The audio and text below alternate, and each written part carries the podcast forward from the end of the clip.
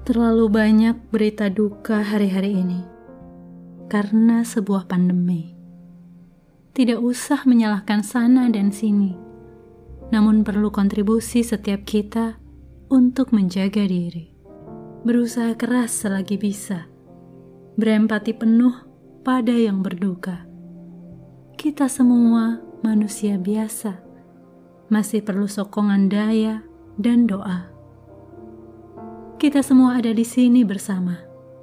Percayalah, semua ini tidak akan selamanya.